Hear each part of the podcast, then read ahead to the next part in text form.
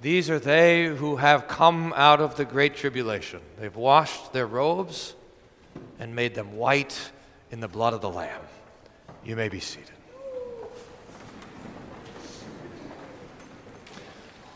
In the name of Jesus, Amen. Dear confirmands, I want to see if I can find you. Garrett and Krista, Jonathan. Where are you, Jonathan? Over here. Ah, I gotcha. Brandon, are you back there with him? Yep. Tony, Mandy, there you guys are. Clayton, there's Clayton. Dear friends of Jesus, today we rejoice to hear your confession of faith in Christ and to join you at the table of the Lord's grace and mercy. This is where the Lord Jesus feeds us his own body and blood. You could hardly imagine a more precious food. But he feeds this to you not, not as the most precious thing that he gives in the supper, but as a pledge and a guarantee of something even more precious. And that is this promise that all of your sins are forgiven. The, the Lord Jesus wants you, confirmands, and all of you, saints, to know this that He does not look on your sins, that He does not look on the commandments that you've broken, that He does not look upon your transgressions, your corruptions, your evil wickedness, your sinful thoughts and words and deeds all the things that you should have done that you didn't. He, the Lord does not look at these things. He, he looks instead at you through the blood of Jesus. He, he has clothed you. There's a custom in the ancient church that when you were going through confirmation, you would wear a sackcloth. This, we, maybe we could bring this back next go around, Pastor LeBlanc wear a sackcloth for the whole time that you're being confirmed. And then, then when the confirmation was over, you would take off the sackcloth and you would be dressed in a white robe. And this is, is from the text in Revelation 7 that talks of those who have come out of the great tribulation and made their robes white in the Lamb's blood. This means that you, all of you, all of the baptized, every single Christian, is ready, if you can imagine it, to stand before the Lord and to be judged. Now, that's a fearful thing to fall into the hands of the living God.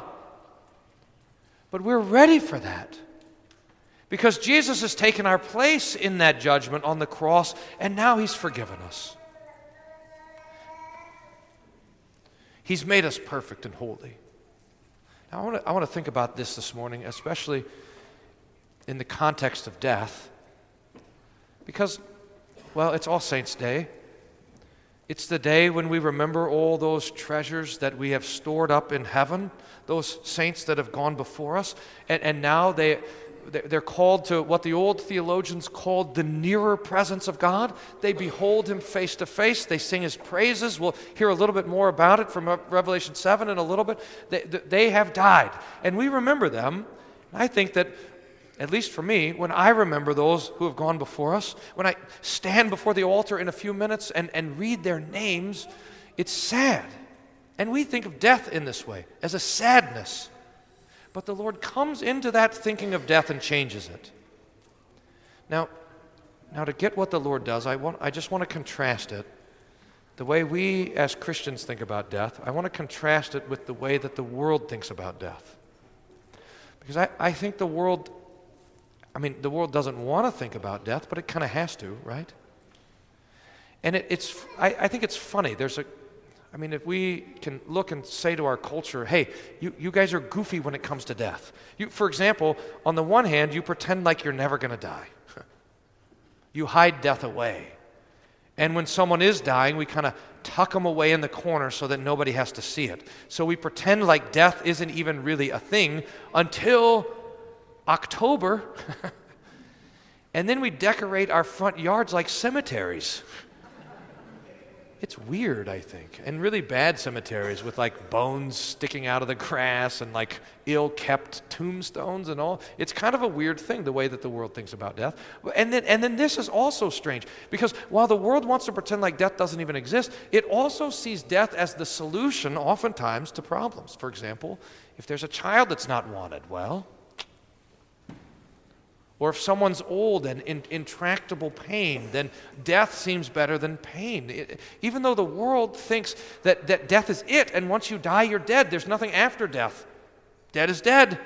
Yet it also sees it as better than suffering. It's kind of amazing. It shows you, it shows you who the God is of this world. But it, when we look at the world and we say, you guys have a really dysfunctional relationship with death. But I think the world could also make that accusation of us, at least at first glance. Because the world, those who do not believe in eternal life or heaven, might look at Christians and say, look, we, we can't figure out what you guys think about death either.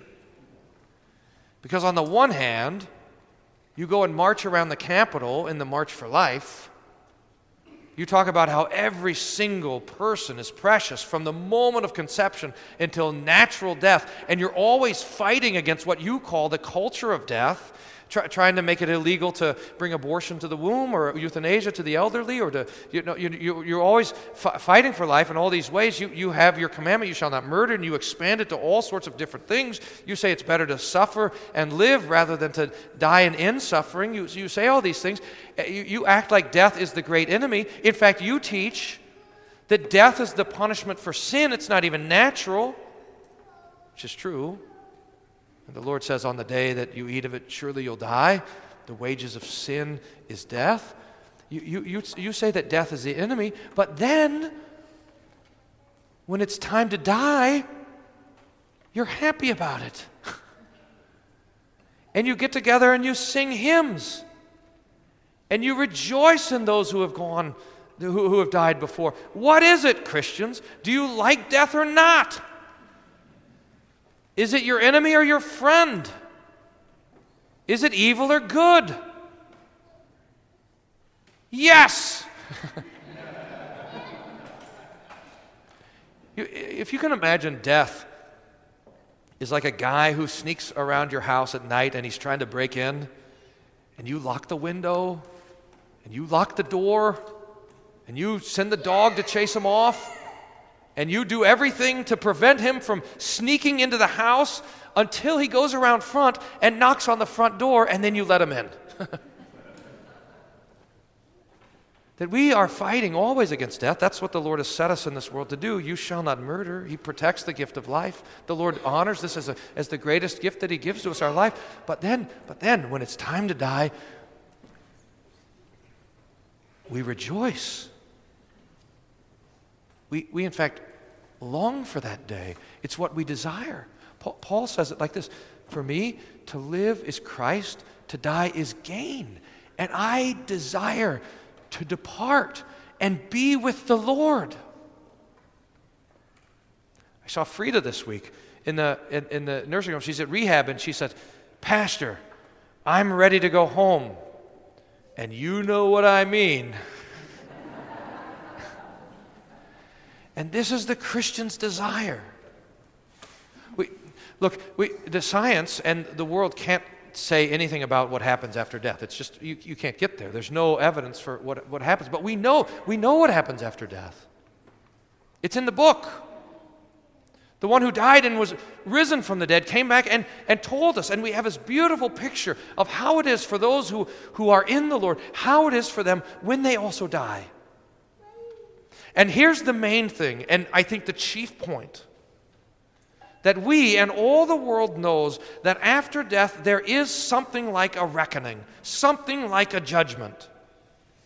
Our conscience tells us this. It's like all the old stories, like the, the old ghost stories that you used to tell around the campfire at night, where, where you're running and you hear the footsteps chasing after you, and they're getting louder and louder. That's, that's in our own conscience. We know that something is chasing us down, and that thing is death. And we know that after death, there will be something of an accounting. Every person knows this. And the Bible says it like this It's appointed for man once to die and then to be judged. And that is a fearful thing for sinners, to be judged because we know that we're guilty. But for you, it is not fearful because Christ has been judged in your place.